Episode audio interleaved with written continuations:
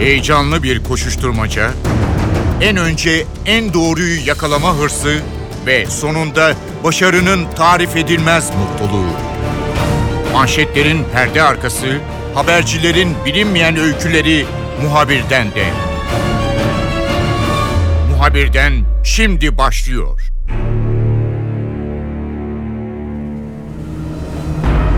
Amerika Türkiye arasında rahip krizi çok farklı bir boyuta ulaştı. Amerika iki Türk bakana, İçişleri ve Adalet Bakanı'na yaptırım kararı aldı. Türkiye rahip konusunda geri adım atmaya niyetli değil, yargılamanın devam edeceği konusunda güçlü mesajlar veriliyor. Bir yandan da Türkiye-Amerikan ilişkilerinin düzelmesi konusunda bazı adımlar var. Tüm bu konuları NTV Dış Haberler Koordinatörü Ahmet Yeşiltepe ile konuşacağız. Muhabirden başlıyor. Ben Kemal Yurteri.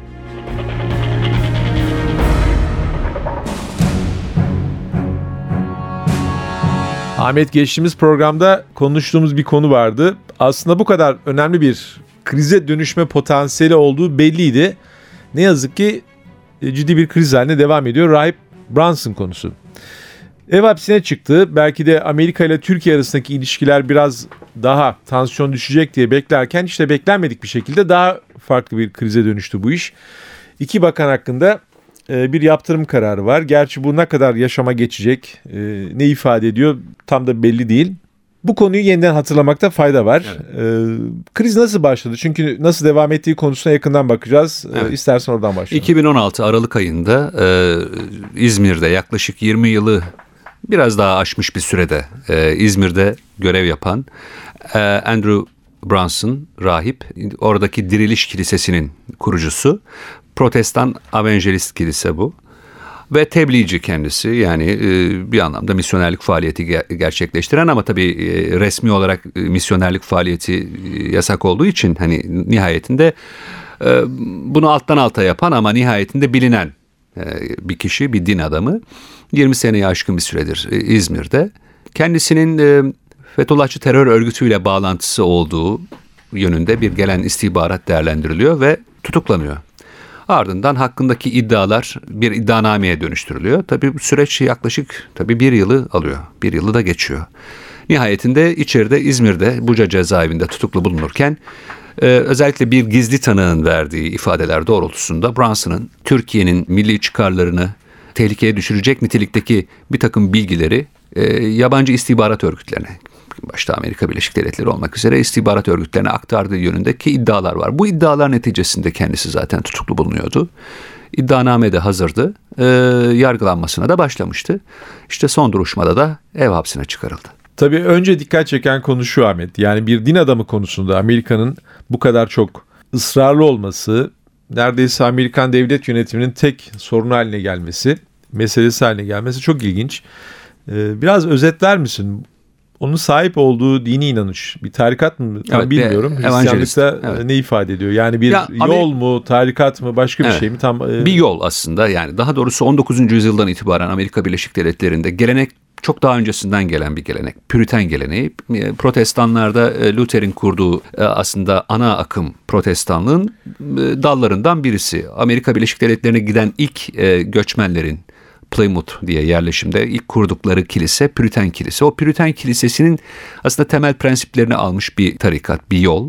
Ama Amerika Birleşik Devletleri'nde Baptistler ve Metodistler daha kalabalık. Bunlar son yıllarda çok e, hızlı bir çıkış yakaladılar. o da tabii e, özellikle Amerika'nın orta batısında çok güçlendiler, e, siyasette güçlendiler. Bunların e, yaklaşımları e, bir Mesih'in dünyaya geleceği ve e, sonsuz barışı sağlayacağı ama bundan önce de bir tür küçük kıyamet kopacak. Bütün bunlar e, Kudüs'te gerçekleşecek. Zeytin Dağı'nın üstünde o Mesih'in o işte gelmesiyle beraber işte Tanrı'nın e, seçkin toplumu olan Yahudiler de bir tarafta korunacak.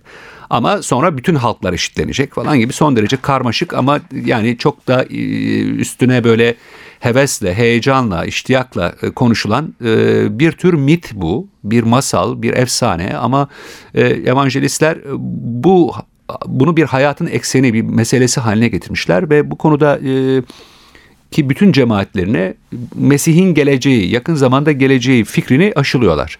E, yani tebliğ yapılırken e, bu din ya da bu anlayış bir karşıdaki insana anlatılırken Mesih'in muhakkak Zeytin Dağı'na ineceği ve bütün dünyaya eşitlik, barış, refah getireceği ama tabii ki seçkin topluluk Yahudilerden Yahudilerin yardımı ve Hristiyanlar içerisinde Yahudilere yardım eden işte evangelist grupların yardımıyla ancak bunun olabileceği aktarılıyor. İşte Brunson bu zihniyetin, bu anlayışın bir temsilcisi, bir rahibi. Diğer taraftan Amerika Birleşik Devletleri'nde bugün işte e, yönetim kadrosu olarak tanımladığımız West Wing yani Batı kanadında başkanlık ofisinde bulunan e, başta Mike Pence olmak üzere Amerika Birleşik Devletleri Başkan Yardımcısı Mike Pence olmak üzere ki eski pastör kendisi, o da eski rahip. O, Mike Pompeo, bütün bunlar evangelist gelenekten, inanç geleneğinden gelen siyasiler.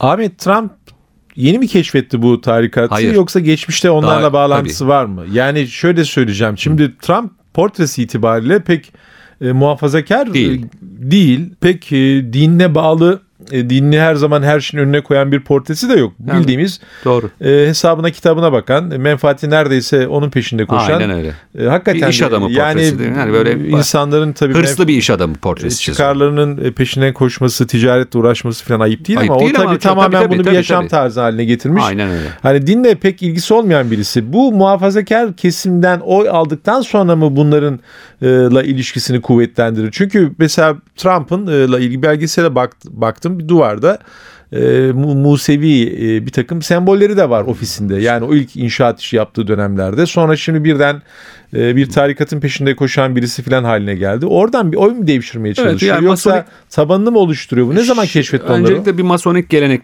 var ailede. İkincisi babasından gelen. İkincisi tabii e, e, yani Yahudi geleneğiyle, inanç geleneğiyle, Hristiyanlığın işte protestan kanadının birleştiği evangelist geleneğe yakın duran bir aile var. Püriten bir aile aslında babası.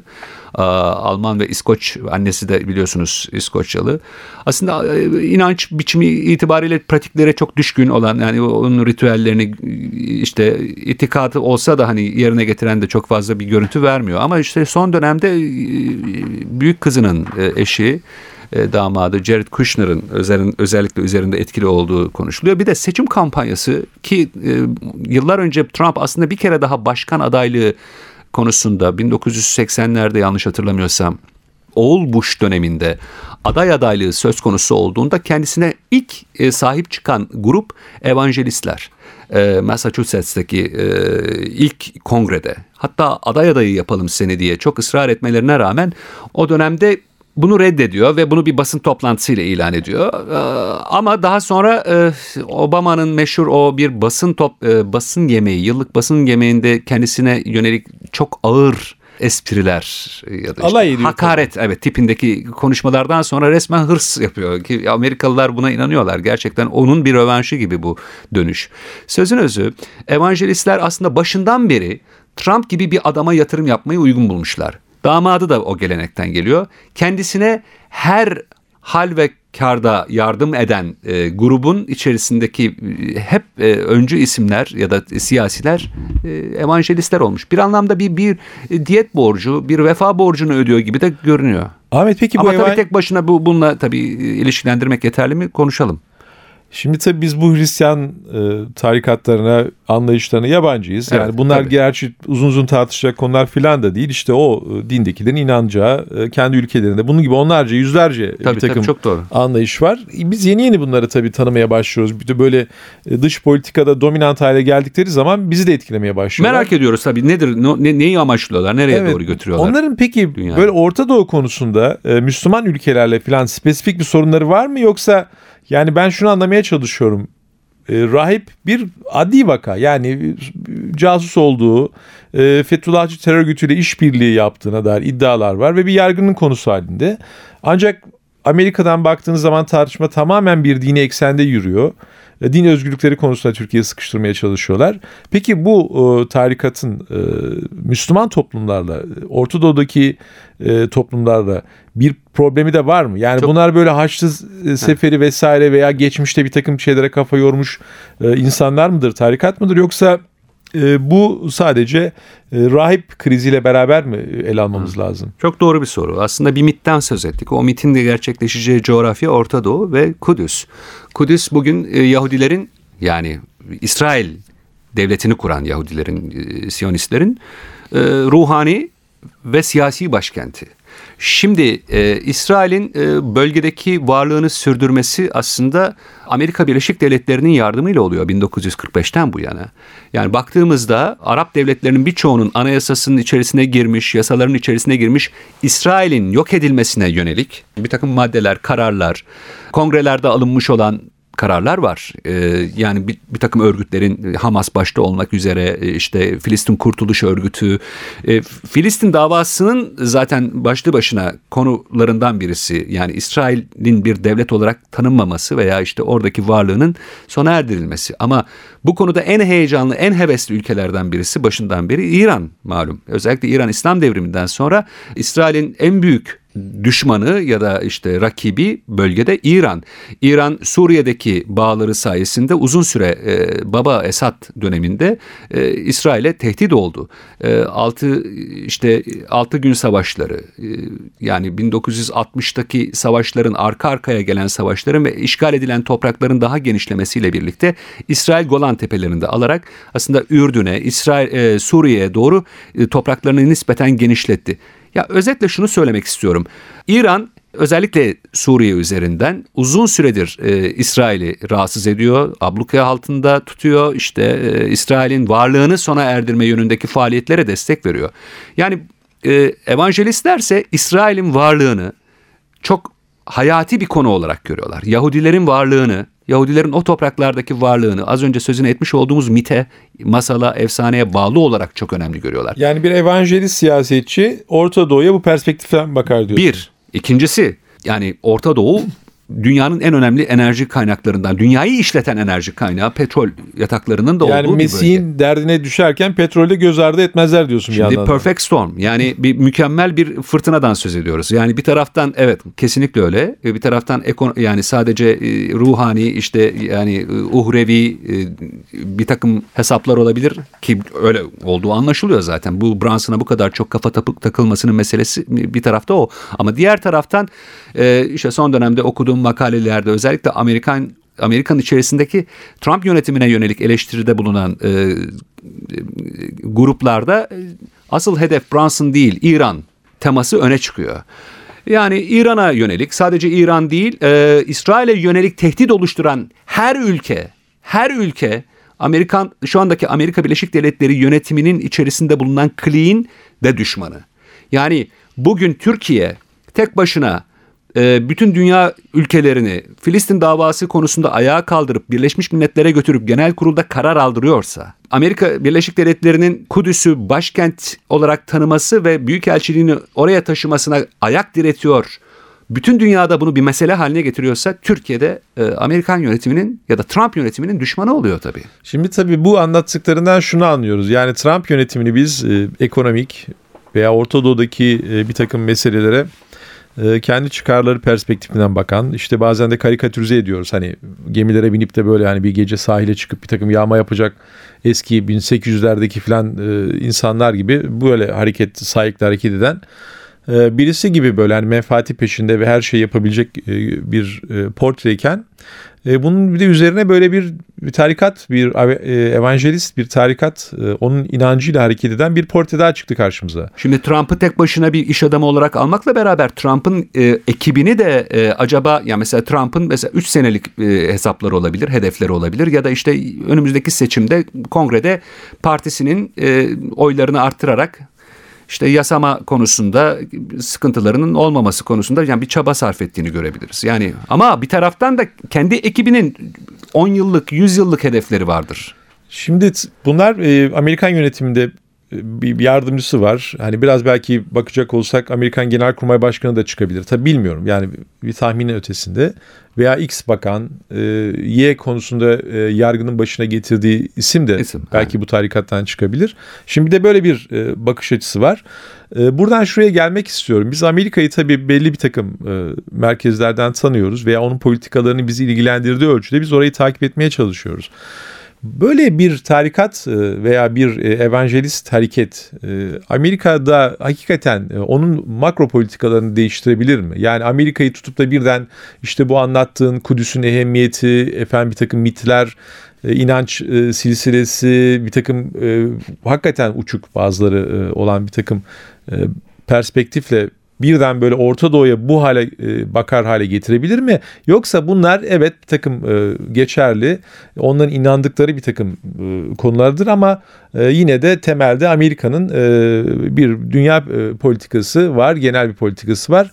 E, o mu devam eder? Onu anlatmaya, onu anlamaya çalışıyorum. Yani e, İsa'nın e, efendim Kudüs'te ilk meydana geleceği ve işte o işte Musevi toplumunda Hristiyanlarla bir takıda bir alttan bağlantı kurdukları anlaşılıyor bunların bir evet. yöntemle.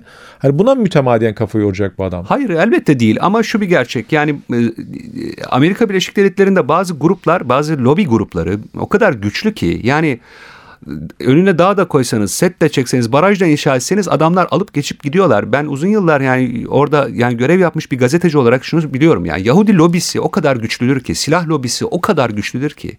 Yani silah lobisine rağmen orada bir yasama e, yani o, o yasama sistemi içerisinde e, silah karşıtı bir karar almanız çok güç. E, Yahudi lobisine e, rağmen İsrail ile ilgili ki Obama çok ikinci döneminde lame duck yani hani topal ördek durumundaydı. Elindeki yetkiler nispeten kısıtlanmıştı çünkü kongredeki çoğunluğu kaybetmişti. Obama çok eleştirildi kongrede. Ee, özellikle sa- sadece parti yani bir tek bir partiden değil iki parti tarafından da yani demokratlar ve cumhuriyetçiler içerisindeki lobinin Yahudi lobisinin e, desteğiyle çok ciddi biçimde e, kuşatma altına alındı. Obama Netanyahu ile karşı karşıya geldiği için e, reddedildi. Yani öyle böyle değil. Şimdi e, bu lobilerin etkinliği hiç göz ardı edilmez. Yani Amerika Birleşik Devletleri'nde Washington e, bulvarının altında kongreye doğru giden iki tane bulvar var. Sadece lobi şirketlerinden oluşuyor sağlı sollu plazalar.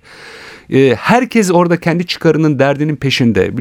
Lobicilik de Amerika'da başlayan biliyorsunuz meşhur da Başkan Taft e, Beyaz Saray'dan çıkıp otelin lobisine gidiyor. Orada işte prosunu içiyor, içkisini içiyor. Orada iş adamları toplanıyor. Kendi dertlerini anlattığı için lobi Zaten oradan geliyor. Ha, yani bir, bir legal bir faaliyet orada. Yani orada tab- Burada gizli bir faaliyet değil ama evangelistler e, belki Türkiye'de FETÖ'nün yaptığına benzer nitelikte bir şey içerisindeler, bir süreç içerisindeler. Yani mesela Pentagon ayrı çalışıyor. Son dönemde Orta Doğu'da çok parçalı bir Amerikan yapısı görüyoruz.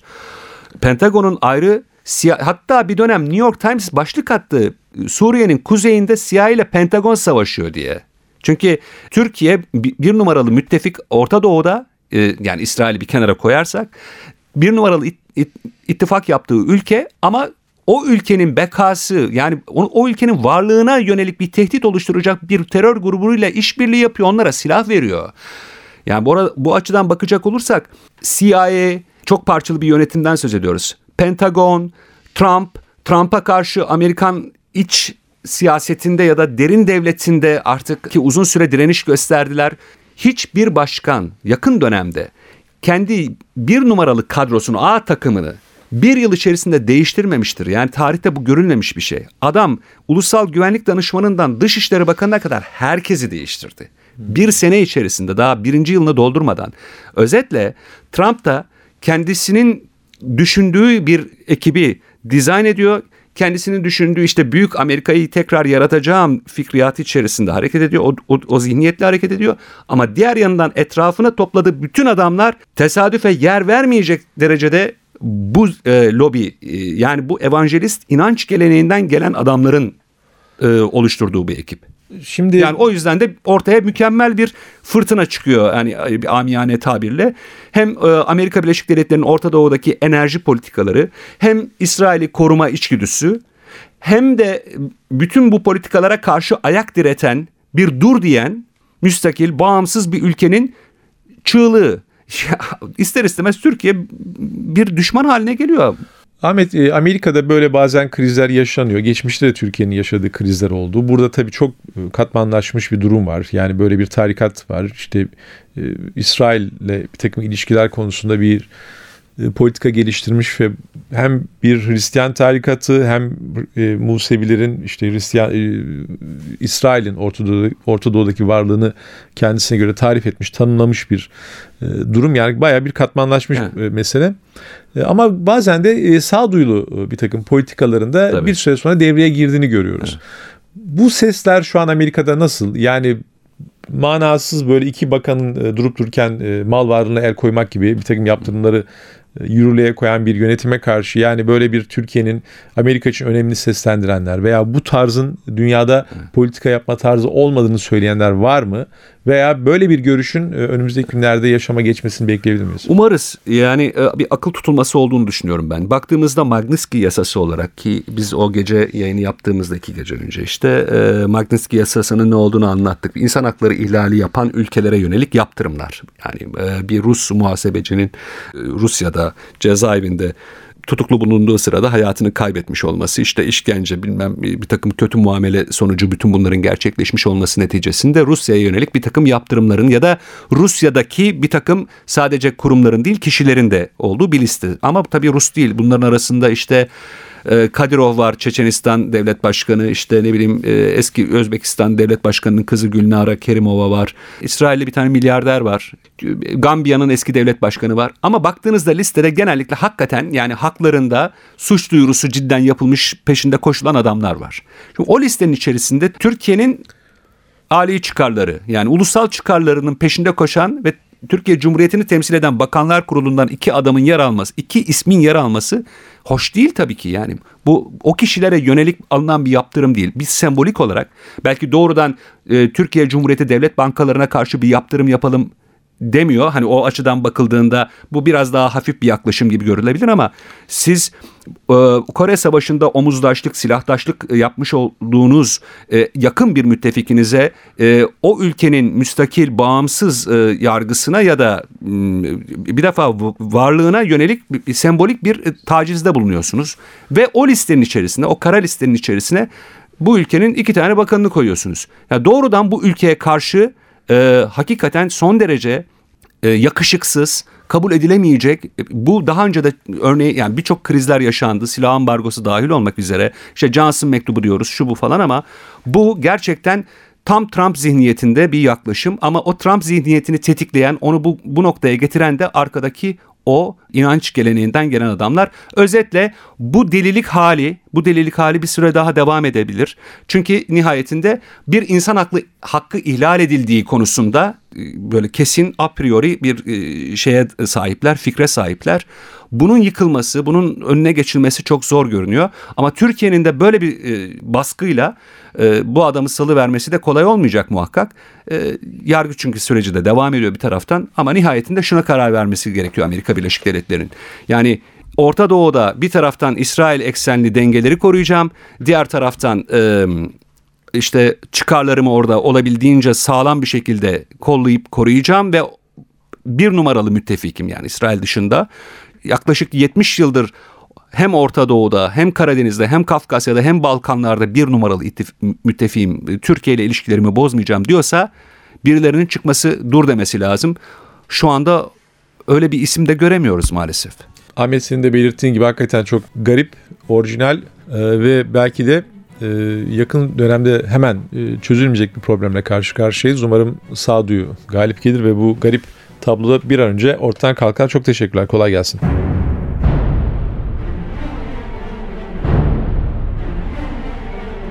NTV Dış Haberler Koordinatörü Ahmet Yeşiltepe'nin notları böyleydi. Ben Kemal Yurteri, muhabirden de yeniden görüşmek üzere, hoşçakalın. Haber için değil de haberin hikayesi için şimdi onlara kulak verme zamanı. Muhabirden NTV Radyo'da.